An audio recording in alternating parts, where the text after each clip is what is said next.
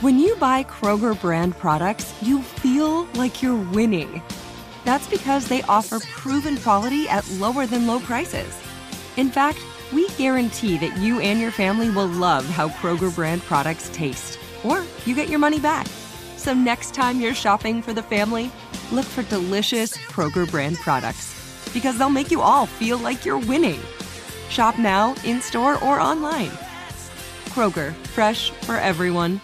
Today's episode is brought to you by Technically Speaking, an Intel podcast. When you think about the future, what kind of technology do you envision? Whatever the future holds, artificial intelligence will undoubtedly be at the heart of it all. Join Graham Class as he hosts season two of Technically Speaking, an Intel podcast, and hear from the minds transforming healthcare, retail, entertainment, personal computing, and more with the help of AI. Tune in every other Tuesday and explore the latest technology that's changing our world today and creating a more accessible tomorrow. Listen to Technically Speaking, an Intel podcast on the iHeartRadio app, Apple Podcasts, or wherever you get your podcasts.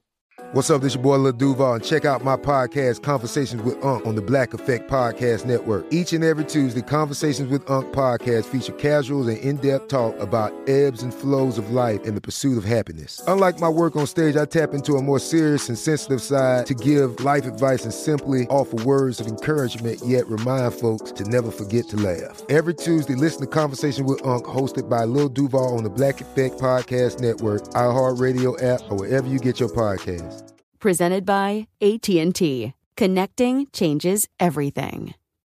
This summer, click into cordless power with Memorial Day savings at the Home Depot. Tackle more than half an acre of grass with the convenience and gas like power of the Ryobi 40 volt battery powered mower. And keep your flower beds looking fresh with the 40 volt cordless string trimmer. Then clear leaves and debris with the 40 volt leaf blower. No cords, no gas, no hassle. Click into Memorial Day savings happening now at the Home Depot and on HomeDepot.com. How doers get more done. Welcome to Stuff to Blow Your Mind from HowStuffWorks.com. Hey, welcome to Stuff to Blow Your Mind. My name is Robert Lamb. And my name is Julie Douglas. You know, we're in the studio here. We just recorded an episode on yoga and uh, the benefits of yoga, the risks of yoga, a lot of the, the science that we find in yoga. And in that episode, we refer out to an additional episode, which we are recording now, uh, yoga, sex, magic, because there is a there's a lot to be said about about sex and yoga, about the sensual side of yoga, the sexual benefits of yoga, and its roots in mysticism and uh, sensual experience. And don't worry, we're not going to talk about Sting's sex life here, um, because he has often talked about tantric yoga, right? Yeah. As being a part of uh, his uh, deal. Yeah. deal. Yeah. I was going to say magic sauce, but that just doesn't sound right. Um, but we are going to talk about. I guess some people would say it's yoga's dirty little secret, but the fact of the matter is, is that it has its roots in tantric yoga, which is associated with sexuality, as you say, and celebrating sexuality and uh, and a lot of mysticism too. Yeah. So let's uh, let's let's let's run back the clock here. Uh, let's uh, let's discuss ancient history. Um, so Hindu- Hinduism is the oldest of the dominant world religions today, and arguably the most difficult to summarize. Okay, the roots of Hinduism stretch back a good five thousand years uh, through the soil of human history, and that's uh, soil that's just ripe with variations, uh, with uh, with different important texts, uh, poetic epics, sex, uh, diversions, uh, gods, goddesses, religious rituals. It's just there. There is an entire rich culture there um, around Hinduism, and any attempts to summarize it here would be in- incomplete. Uh, Yeah, it would be a podcast unto itself. yeah, but uh, at, at, at its very nature, what does it propose to do? It aims to free the practitioner of Hinduism from something called the wheel of samsara, and I feel like I've mentioned this before in terms of Buddhism, uh, and of course, there's a lot of crossover between Hinduism Right. and Buddhism. Samsara is the endless cycle of death and rebirth that sees the the human um, consciousness or soul flow and rise and fall through varieties of tragic, doomed, and ephemeral lives. It's the idea that it, it's not this sort of vague Western idea of, of reincarnation where it's like, oh, I'm not really going to die. I'm going to come back as a cat or something. That'll be great. And I'm not saying don't find some comfort in that thought. But uh, the idea of samsara is more that I'm going to continue to live lives that are ultimately going to be filled with pain uh, in one way, shape, or another. Even the even the loftier, more pleasant lives that I live are going to end in death and may end up shooting me down to a lower level of existence. So I might be. Uh, uh, and I'm borrowing more from the uh, some of the Tibetan Buddhist ideas here, but uh, I might live life as a demigod in the next life and everything will be awesome, but I'll kind of be awful at the same time and earn myself a position in the lower hells in the life after that. So the idea is that you want to eventually rid yourself of this wheel, you know? It's kind of It's like a karmic wheel, really. yeah, it's kind of think of it this way. It's like the the person who's in one bad relationship after the other, and they desperately want to free themselves of that cycle and mm-hmm. find a good relationship. That's kind of what we have here, and in that good relationship, that liberation Yeah. from the wheel of samsara, is what Hindus call moksha, which means release or liberation. So. This carnival ride sucks. I want to get off of it. That's what that's what Hinduism is ultimately trying to do, um, and we might not do it in this lifetime or the next. Um, but we need a we need a game plan, right? So we get into something called Trimarga, which is the three paths. So we have Karma Marga, the way of action, Jnana Marga, the way of knowledge, and uh, Bhakti Marga, the way of devotion. So this is where yoga gets in, involved here. Yoga means discipline uh, or regime or yoke, and, and it derives from the Sanskrit root for yoke. Yoked, which also means union. you know. Yes. And we talked about this in the other podcast, this union between mind and body. Yeah, the I- you know to use the centaur example again, instead of a mind riding the body, this man riding the horse, it is the man horse. It is the body, uh, the, the body mind union. And this is where that intermingling of sexuality and spirituality happens as well. This is the same sort of yoke. And this is where we're really sort of driving the path toward Tantra, right? Right. So within Hinduism, the word yoga is often used interchangeably with marga. It uh, involves far more than just poses. It, may, it includes meditation, fasting, um, various aesthetic practices, ethical behavior, um, you know, intense study in, in some cases, and um, and, it, it's one of the six uh, schools of Orthodox philosophy, and often just sort of a generic term for spiritual discipline. So. Uh, just culturally, when you look at yoga in the East versus yoga in the West, there's there there are a number of differences that that arise. So let's talk a little about yoga in the past, because to really get into the tantra thing, we have to again get into examples of of what is the the yogi of uh, 300 years ago like versus the yogi that you might Yeah. find, uh, you know, in the San Francisco Bay Area. Well, I mean, even like in the 1830s, um, Broad, William J. Broad, who wrote The Science of Yoga, brings up Ramakrishna. And uh, this was uh, one of Hinduism's, Hinduism's great modern saints. Um, there's this idea that he was always in such a constant state of ecstasy. And when we say ecstasy, we are sort of making a little uh, uh, hat tip here to orgasm as well, um, or at least a sense of transcendence. Um, well, le petite mort, as the French say, um, which is a little death, right? Transcendence. And, and again, just to, to mention the body mind connection. And when we're talking about body and mind in a religious context, you can think of it, you know, body and spirit. And so something intense that happens in the body, just by virtue of being intense, has to have a connection to the spirit as well. So Right. it would seem obvious then that an orgasm would be of interest to someone seeking to understand the mind. And you Where think it it's weird that we're saying mind? orgasm when we were talking about religion or just even meditating or being in a state of ecstasy Mm-hmm. without um, some sort of, you know, slap and tickle involved. We'll, we're going to talk more about that slap and tickle. yeah, you know, uh, we'll talk a little bit more about that later and, and connect it all. But um, I did want to bring up Ramakrishna because apparently he was in such a constant state of bliss that he had assistants uh, to tell him when to eat and breathe. Wow. Uh, so this is this is intense stuff. There is this intermingling of these two concepts of sexuality and mysticism or um, spirituality. And in Hinduism, is this, is not unusual. Um, we, we usually think about our more Western religions and how these are mutually exclusive things, but this is not in some Eastern religions. Um, and this is this idea too that the spiritual energy uh, lies dormant at the base of the spine until it is activated and channeled upward to the brain to produce enlightenment. Through the chakras, these uh, various uh, circles in the body Mm-hmm. that um, uh, through which the energy flows. Right. So this state of ecstasy turns out to be a state of enlightenment. Yeah.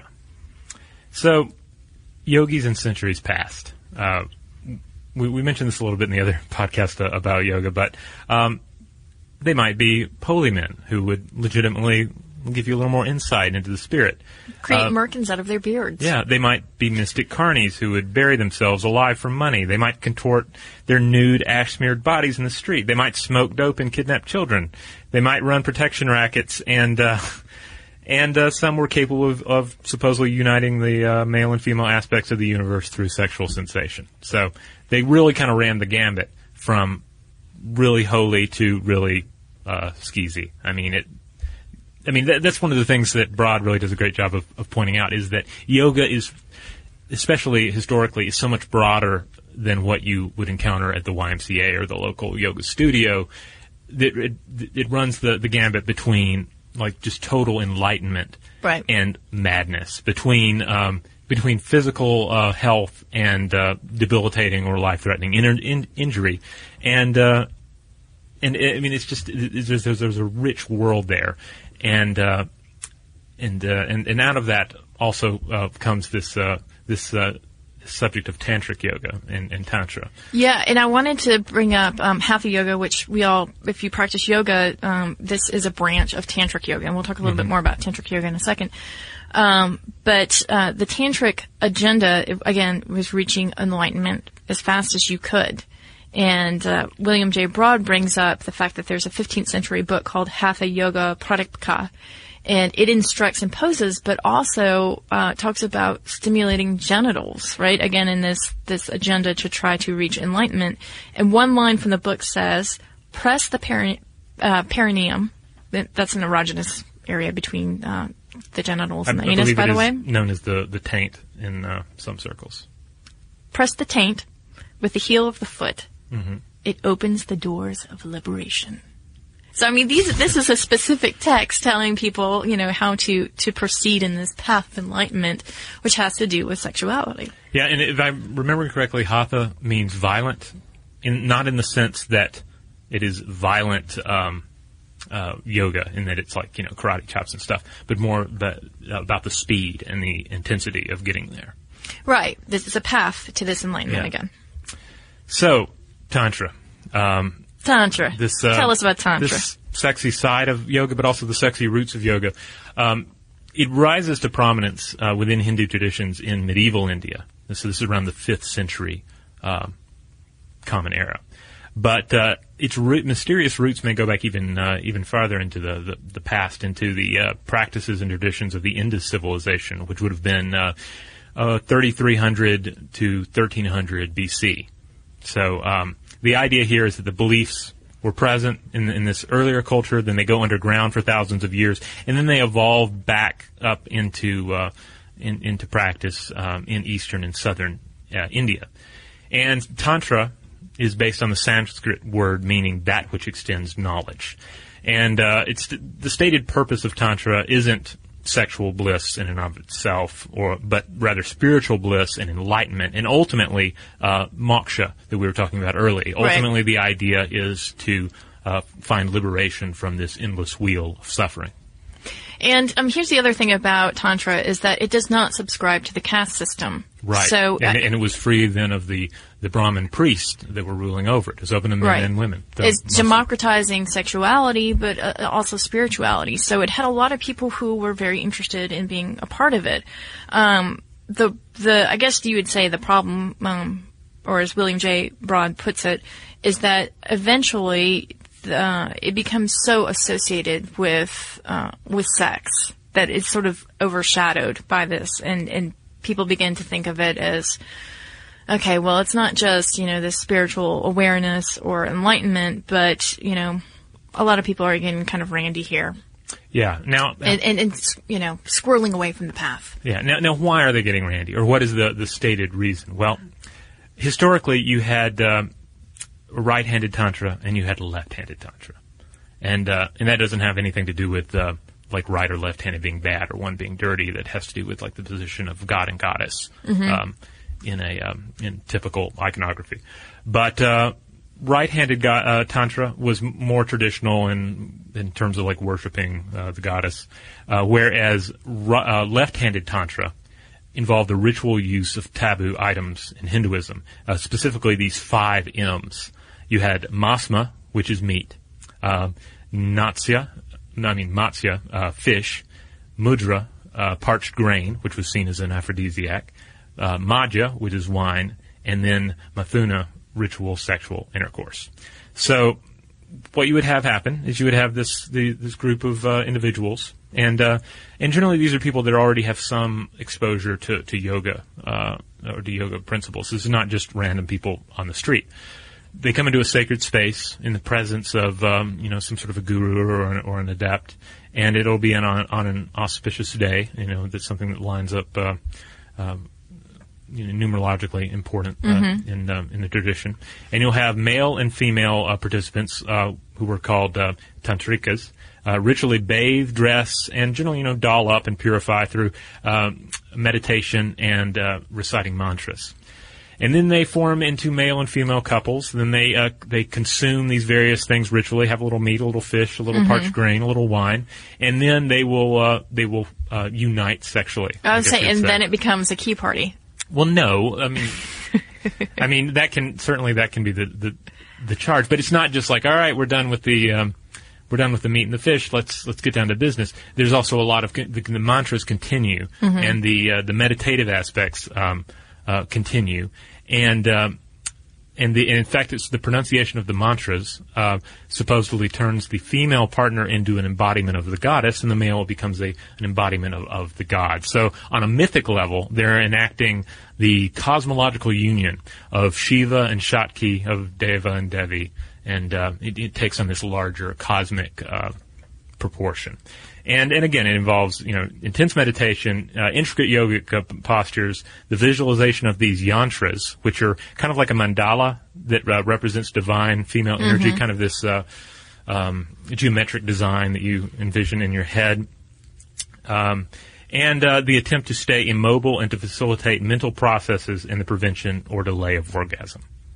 Well, and and this is something we'll talk about a little bit too. This delay of orgasm, which is also um, extending the enlightenment period, right? This ecstasy. So this is when I brought up Sting. I brought up this idea that you could do breath work, you could do meditation in order to um, to stave off the inevitable, so Yeah. to speak, before you get the la petite mort.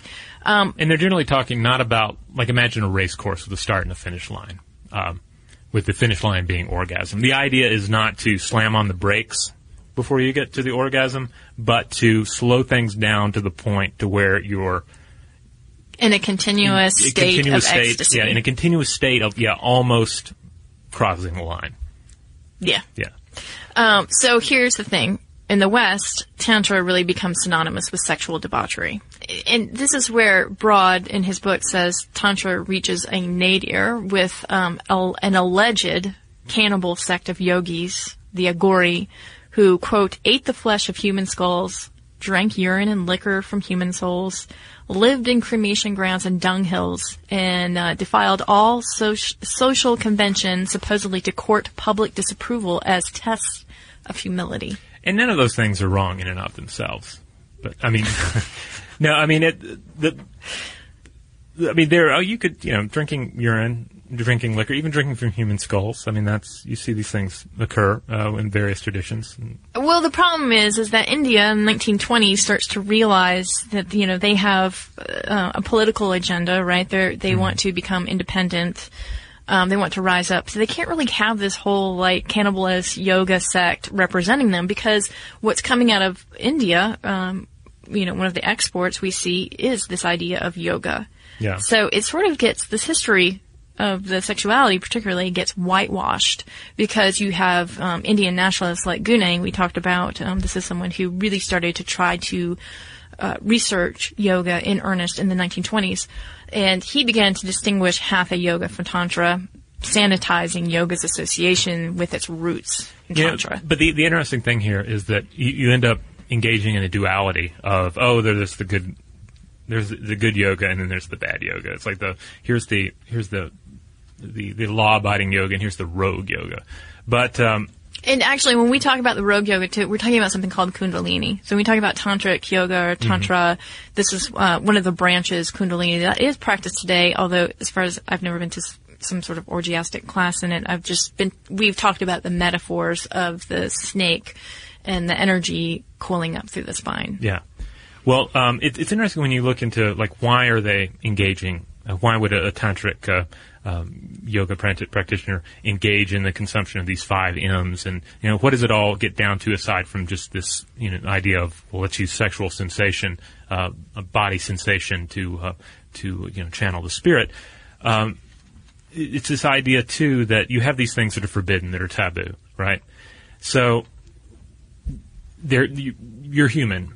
These temptations are going to be there. These things are there in your life. So you can either run from them um, and try to deny them, or you can take them and try to do something spiritually beneficial with them. So that's that's part of it. Taking these negatives or potential negatives and spinning them into a spiritual positive. Then So you're saying with, within the Hindu tradition that, that not one thing is entirely good or bad. Everything, everyone contains both. Yeah, because on one on one level, again, the direction of otherwise dangerous desires into acts of devotion, and then there's this idea too that it awakens participants to the non-duality of the world. Okay, the idea there's this important idea in Hinduism that the world is a single, indivisible reality uh, known as Brahman, and to see it uh, and to see the world as anything else than that, to see it as anything that's divided and composed of parts, is illusion. And you want to see through that illusion and see that and glimpse and understand, experience the reality of Brahman. So if you see the world as oh, lemonade's good and wine's bad, uh, you know, or not no sex is is great and sex is bad and destructive, then you are you're seeing a divided vision of the world and you're not glimpsing Brahman. And or, then- or even yoga, yoke, right? The yeah. union of, of yeah, these it's about, two It's about union. It's not about division. So uh, I, I find that that very fascinating. No, I think it's a, it's a wonderful context to talk about this. Um, we should take a break. Uh, when we get back, we're going to get down to the science of sex and yoga, Mm-hmm. uh, or as I like to call it, the yoga beast with two backs. Yes. So um, go into pigeon pose. Listen to this message, and when we get back, we'll continue. Shout out to Astepro for sponsoring this episode and providing us with free samples. Rob, as the uh, the local host with allergies here, they sent you some of their nasal spray to treat your allergies. What was your experience like? Yeah, that's right. I always wrestle with the pollen a bit when it rolls in during the spring. So they sent me the little uh, nasal spray. I tried out the product, and yeah, it sure did help me get on top of my symptoms for the day. And it's so fast acting, uh, it was already kicking in before I left the house. Astepro is a first of its kind nasal allergy spray. It's the fastest 24 hour over the counter allergy spray. It starts working in 30 minutes, while other allergy sprays take hours. Astepro is the first and only 24 hour steroid free allergy spray. Astepro delivers full prescription strength indoor and outdoor allergy relief from nasal congestion, runny and itchy nose, and sneezing. Get fast acting nasal allergy symptom relief with Astepro. Go to asteproallergy.com for a discount so you can get Astepro and go today.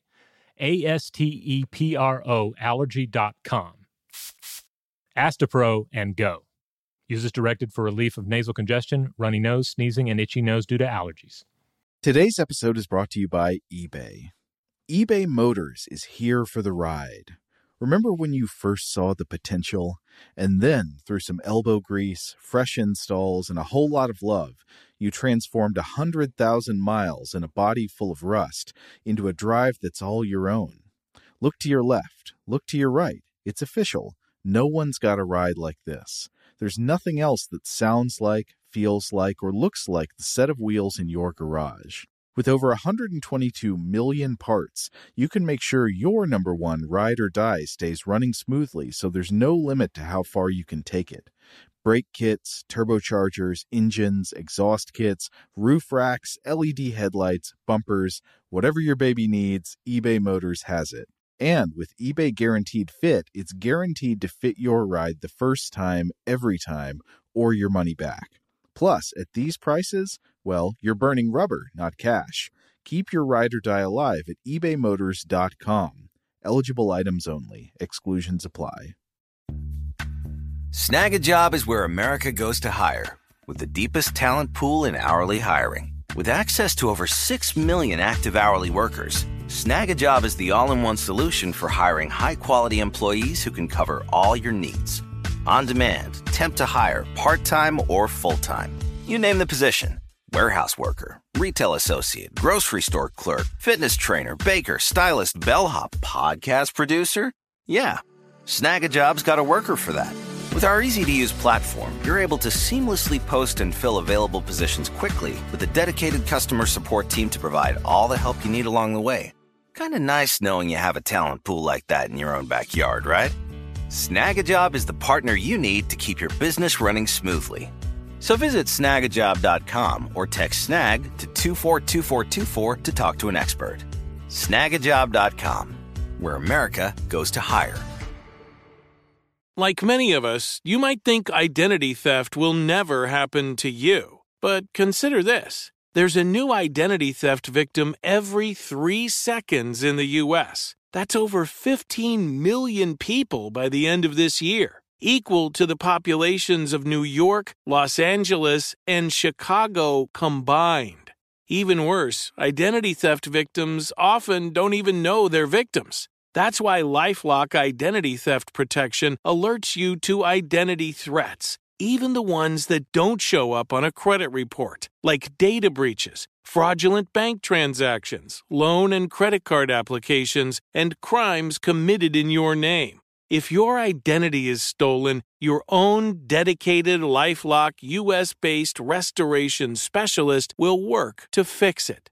Lifelock protects you in ways that you simply can't on your own. Join now and save up to 25% your first year at lifelock.com slash iHeart. That's lifelock.com slash iHeart to save up to 25%. Identity theft protection starts here. All right, we're back. You can come out of pigeon and uh, go back into child's pose. So let's uh, let's continue. We've we've covered a lot of ground already, talking about uh, the um, the the roots of uh, of yoga, the the basics of Hinduism, uh, tantra, the five M's, why you should do them, um, what spiritual good they can do in the long run. Yeah, I wanted to talk about Kundalini for a second because we talked about this. We talked about Tantra, its role in Tantra, Mm-hmm. this idea of the snake coiling at the base of the spine, this energy that rises up. Um, and, and actually Kundalini, um, is Sanskrit for coiled or she who is coiled. And it really is a metaphor of rebirth because of its, the snake's ability to, to shed its own skin, right? and it has a high status in, in Hinduism. Um, but I wanted to mention that Swiss psychiatrist Carl Jung was really intrigued by Kundalini, and he wrote of a 25 year old woman whose symptoms included a wave of physical turmoil that rose from her perineum. Uh, What'd you call it? The taint? Taint. Uh, to her uterus, to uh, her bladder, and then eventually to the crown of her head. Okay, this is classic Kundalini imagery right here. And so he found it really curious that instead of her fearing um, what was happening, these physical man- manifestations, uh, she actually really enjoyed it. And he came to understand it, though, in terms of, of an induced psychotic state. He thought of it as, as a very destructive force.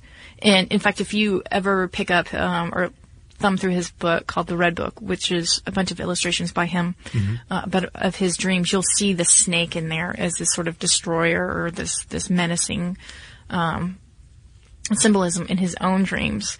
But I wanted to bring that up because it's so close to what we've talked about before, and it's this idea of thinking off. Um, we've discussed this in the female orgasm podcast. I believe it was called the Orgasm Wars. Yes. And um, we talked about this woman named Barbara Carrellas who claimed to have trained herself to climax on demand, okay, without any sort of stimulation. And uh, she's been thinking herself off for a number of years, and she actually demonstrated her ability to do this when she went into an MRI, and then she came to climax several times while researchers at Rutgers University studied her brain patterns, and they saw indeed that it was matching the the types of brain patterns that you see in in orgasms. People who actually have had sex with each other and undergo MRI at the same time seems a little awkward, but. Um, So I bring this up because William J. Broad also talks about thinking off, but he also talks about this idea that um, the same thing is sometimes happening in yoga practitioners' brains, particularly when they're meditating. And meditation and yoga, of course, go hand in hand. Yeah, and he he talks about the Ananda Marga sect, which was studied by James C. Corby. Um, this is a sect of um, yoga practitioners, and uh, they underwent this this study at Stanford University, and he had a control group of non practitioners all meditate, and then he had the Ananda Marga sect uh, also meditating. And just so you know, Ananda Marga, totally hardcore. We're talking about three and a half hour long meditation sessions daily, uh, very rigorous. So what happened is that they had the both of the groups, they had them um, relax for 20 minutes, and then they had them uh, give some attention to their breathing for 20 minutes, and then 20 minutes uh, just for straight up meditation. So the cool thing about this is that the control group they show all sorts of signs of your classic relaxation, right? For instance, their blood pressure drops. But our friends over here, the um, our, our yogis, are all sorts of crazy things are happening with them. They're breathing really rapidly. They begin to sweat what they're seeing, the researchers realize, is this autonomous arousal, very much the same sort of thing that you would see with someone who is approaching an orgasm. In fact, one of the participants had a heartbeat of 120 beats per minute, which uh, Broad says is very similar to frenzied lovers. Whoa. yeah. So there is an idea that through um, through meditation, but also through yoga, like uh, poses like cobra uh, in which your pelvic region is on the floor. You, you place a lot of pressure there. That this is stimulating certain hormones in the body, and you begin to get this benefit of. Um, I guess you could say I'm, I do not want to say a love cocktail of hormones surging through your body, but there there's direct evidence that this can actually increase uh, your libido. And there, I mean, and there are certain poses too, right, that have mm-hmm. uh, that have been shown to uh, have a more of a link to um, to the to the sexual side of yoga, right? Oh yeah, definitely. I mean, uh, Cobra, as I said, uh, bow pose is another one. And what now? The, now, Cobra, for those that don't know, this is one where it's like you're you're lying on your stomach. Yeah. And you get your your hands to the side here, and then you sort of the, the front of you, your your torso sort of rises up like a snake. Yeah, your hands on your sides, and they're pushing your your upper torso up, and yeah. so you are putting a lot of pressure in your pelvic region. Um, but what they're also finding is that one of the hormones that is ticking up quite a bit is testosterone, and uh, if, in men and women. And in mm-hmm. fact, in one study, they saw a woman's testosterone uh, go up by 55 percent. And this is incredible because heretofore they had decided that yoga was lowering men's testosterone level, and this was based on an, a study in which it wasn't um, yoga that was lowering the testosterone level. It was this vegetarian diet that the practitioners were on at the same time. Mm-hmm. Uh, and they had a bunch of soy in their diet, and that was lowering the, lowering the testosterone. So that's sort of a myth that Broad busts here and says, no, like this testosterone can actually increase your libido as well for both men and women. So I also wanted to mention too that, that Broad says there's a clinical study of more than 100 men and women who self-report their sex lives before and after they undertook yoga in the study. And across the board, they all reported increased arousal, better orgasms, and more overall satisfaction. So one of the things I do want to point out uh, that Broad points out is that when they are conducting these um, these studies and this research, they are they're very aware of creating really good, solid studies. Um, at least now, in trying to study this in earnest. And what I mean by that is that they're they're looking at all the different ways in which people practice yoga and their habits, and kind of, just like any sort of study, you want to get a a good rate of participation from people who are healthy, who um, you know are are not you know twenty four seven yoga practitioners, so that they sway the results. Mm-hmm. Um, so they're trying to get this idea, this baseline of like, okay, if average Joe walks into a yoga class, what does that mean in terms of average Joe's or average Jill's uh, sexual proclivity um, down the road? And so this is really interesting data that's coming from this. And then he does admit that there's not a ton of it. Again, there's not people who have said, "Oh, hey, we can solve this whole yes. uh, Viagra thing with just doing yoga." You know. I mean, that's not the claim that he's saying, but he is pointing to a body of mounting evidence that yoga very well could be uh, a sort of nature's Viagra. Today's episode is brought to you by eBay. eBay Motors is here for the ride. Remember when you first saw the potential? And then, through some elbow grease, fresh installs, and a whole lot of love, you transformed a 100,000 miles and a body full of rust into a drive that's all your own. Look to your left, look to your right. It's official. No one's got a ride like this.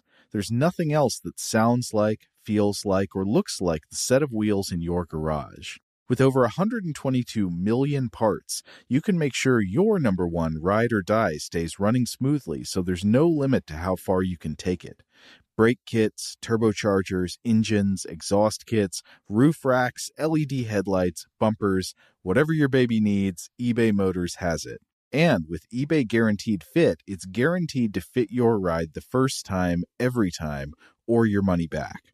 Plus, at these prices, well, you're burning rubber, not cash. Keep your ride or die alive at ebaymotors.com.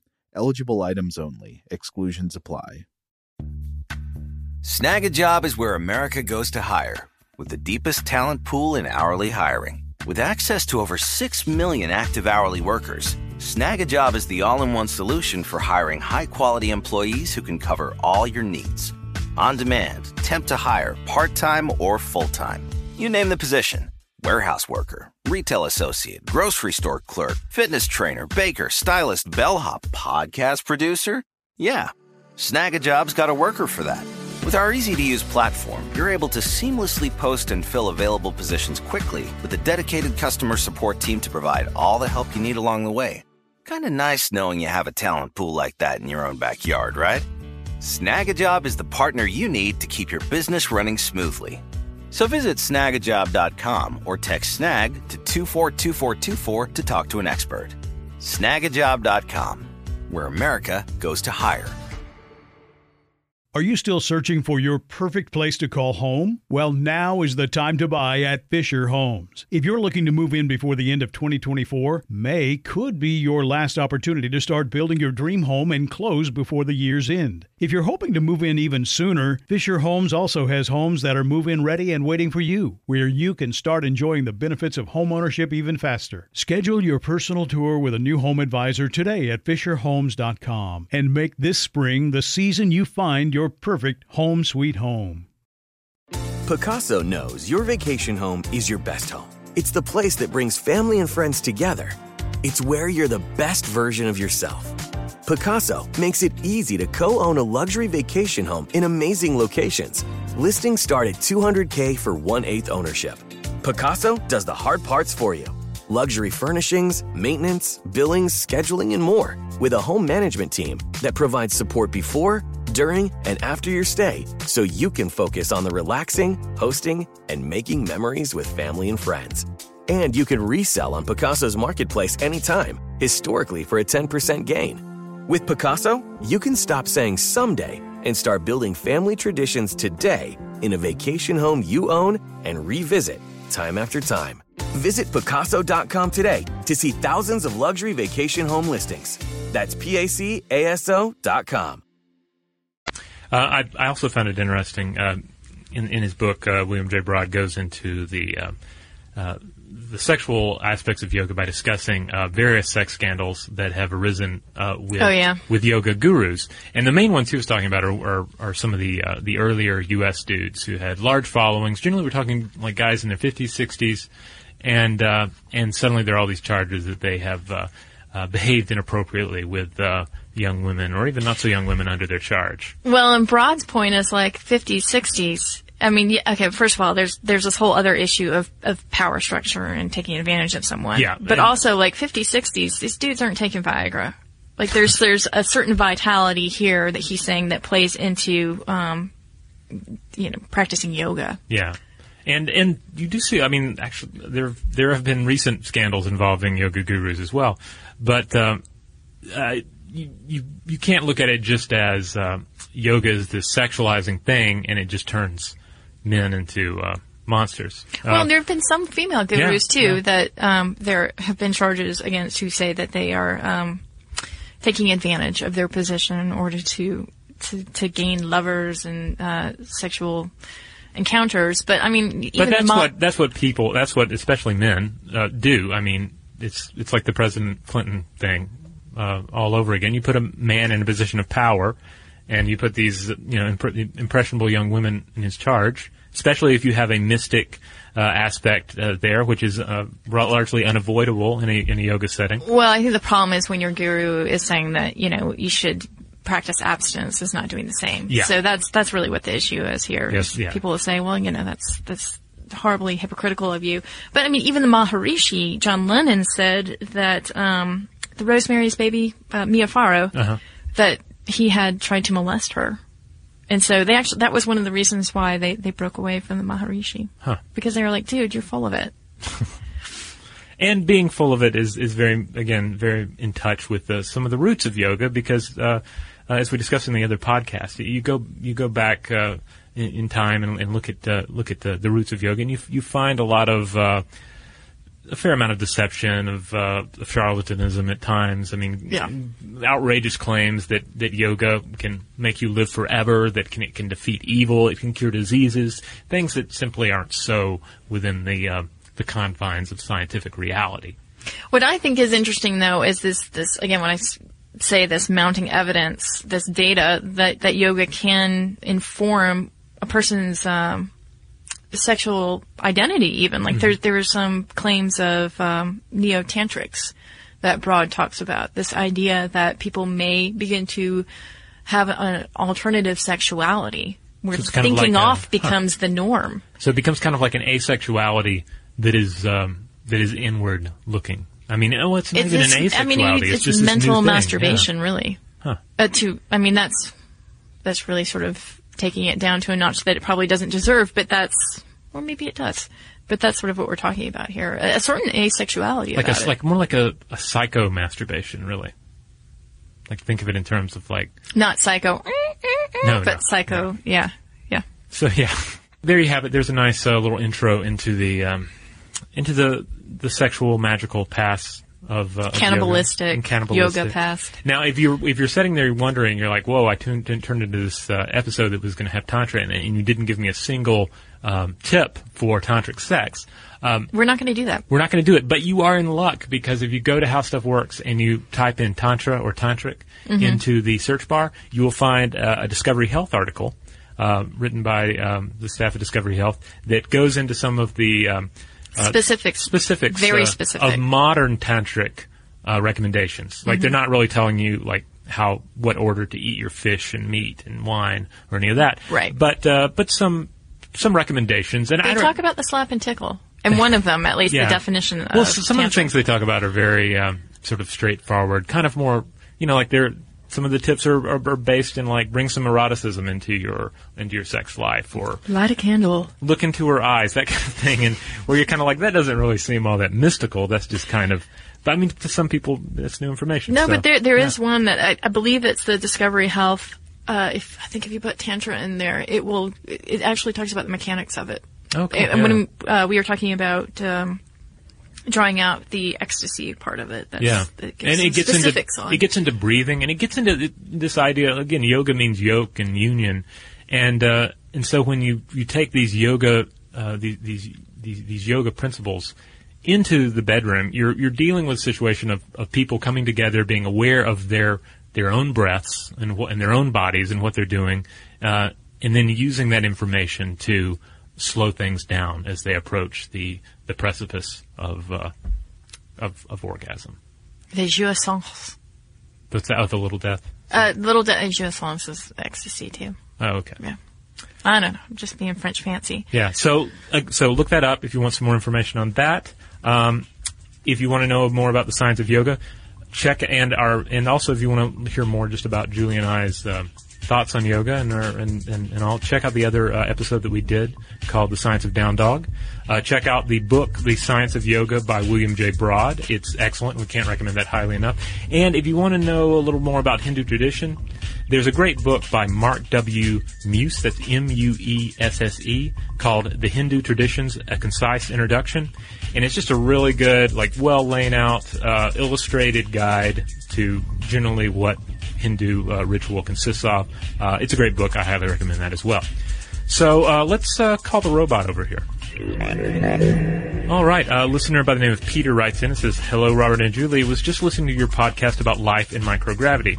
One thing that got me thinking uh, was the off-topic comment about sourdough. How did we end up talking about sourdough? And We talked. We talked about how people living off Earth would only visit us when they needed to come back and get genetic material, and that we would be like the sourdough bread in San Francisco that provides the the mother dough for sour bread, sourdough bread. Okay, That was Um, the analogy, at least. Well, Peter goes on and says, a sourdough mother can be simply created by mixing flour and water in a bowl and letting natural yeasts in the atmosphere start the fermentation. As this can take a while, most bread masters keep the original pot alive by simply adding more flour and water to the bowl once they have removed enough for the current batch of bread. Enjoying listening to your podcast as I am having to lie flat with my eyes pointed at the floor to aid my detached retina to recover. Share and enjoy, Oh. Peter, uh, who's in uh, Plymouth, UK. Yeah, I feel like I saw an article on some sort of service, like if you can't um, soup up your bread or feed it, someone will for you. I don't. Like they'll babysit your mother? Kind, yeah, mother, mother bread. All right. We also heard from Zach. Zach writes in and says, Hi, I just finished listening to your planetary internet episode and had some thoughts on the speed of light delay, specifically in sci fi. In the majority of sci fi I have watched or read uh, that deals with interstellar travel, uh, neglects interstellar communications in that they are either not a major uh, plot point or are magically instantaneous. Uh, it's, example, Ender's Game and. And then he goes on to say, one series where this is addressed, however, is Dune. In the Dune universe, a large number of communications are carried out by actual physical messengers riding on starships and delivering the message directly. These were the best examples of communication sci-fi that I could think up with, think of, of. Thanks for the great podcast. Um, so, uh, so yeah, that's, I'd forgotten about that detail from the Dune universe, but, uh, they didn't have the means uh, to actually send the data, but Mhm. they had the means to send the ships, so they just include a, an actual courier uh, on board. Uh, we also heard from listener Jim. Jim writes in and says, uh, and he's referring to the zero G episode in microgravity and uh, talking about movies with zero G in space. He says, Robert and Julie, you mentioned that 2001 was the only space movie that you knew of that maintained zero G. I thought of three more. 2010, a sequel to 2001. Well, it's kind of obvious now, I guess. Had zero G as well, but there are some scenes where it's not quite obvious uh, whether you're in part of the ship that's zero G or using rotational gravity. Apollo 13 had zero G for uh, historical uh, reasons. Mhm. Uh, they built a set on the Vomit Comet and filmed several scenes in actual zero G. I heard the stars say that they spent a lot of time on the ends of uh, the booms being moved around to simulate visual uh, zero G drift. In close-ups, they just sway back and forth. So yeah, I kind of forgot about Apollo 13 since it's so uh, historically based.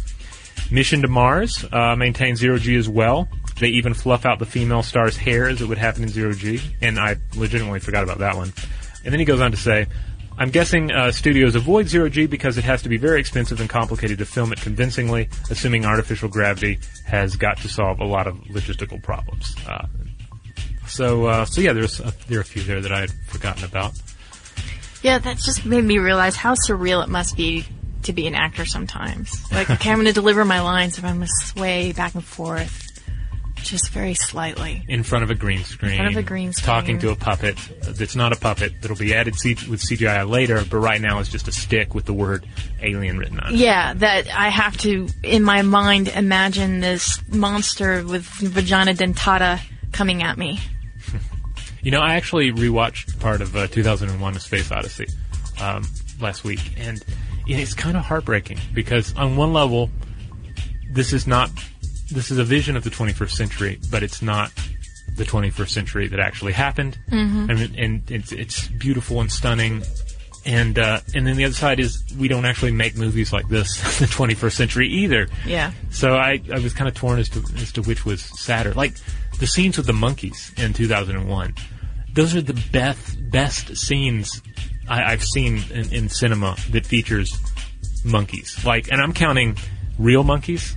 Like it's better than uh, you know, than than any uh, film with Clint Eastwood or you know anything that featured actual acting chimps. Better than that. Better than anything I've seen with CGI monkeys. And they're the best monkey costumes ever employed in a motion picture. Like those scenes are just fabulous. They're perfect. And um, and just I mean just the visual panache of that, that film is just uh, just wondrous. It is. It is. I'm sorry. It is. It is. Uh, you just brought up the Clint Eastwood, and now I'm imagining him in a truck going down the highway with Yeah. his his uh, friend. They should have the just monkey. used, yeah, they should have just used one of those suits. I mean, it just ah, I could go on and on. Yeah, Anyway, actually, there was some really good Facebook discussion on this topic. So. yeah, yeah, I brought it up on Facebook yesterday. And, uh, anyway, if you haven't seen 2001, uh, do yourself a favor uh, because it's great. Uh, anyway, w- at this that point, we should probably um, move on and close out this podcast. So, I know, and I, I just want to say namaste. Namaste. Yeah. Yeah, Um, but we do have to keep talking though because we, yeah, I know. we also have to point out that hey, you can get in touch with us. You can join in on Facebook conversations with us about um, how awesome 2001 is, or, or what kind of yoga you prefer. Uh, you can find us on Facebook. Where we are Stuff to Blow Your Mind. You can find us on Twitter, where we are Blow the Mind. And and definitely, uh, we would love to hear from any of you guys that are yoga practitioners. Uh, let us know what effect it's had on your life. Um, if you are not a yoga practitioner uh, and you're trying it out, or or you're, you're new to it, or you're interested in giving it a go, uh, we'd love to hear from you about that topic as well. Yeah, and also would love to know if anybody's ever had any like huge breakthroughs or revelations, or even like uh, some you know sort of surreal thoughts in shavasana at the end when they're resting, because that's a great fertile time for for the mind. So I, I have shavasana visions um, fairly regularly. I forget there's a there's actually a, a term for it uh, for those visions, but I can't remember what they are. Yes, very cool stuff. So uh, it kind of reminds me of lucid dreaming in a way.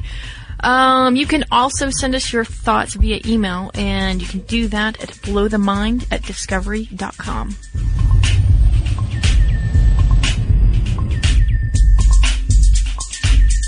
For more on this and thousands of other topics, visit howstuffworks.com.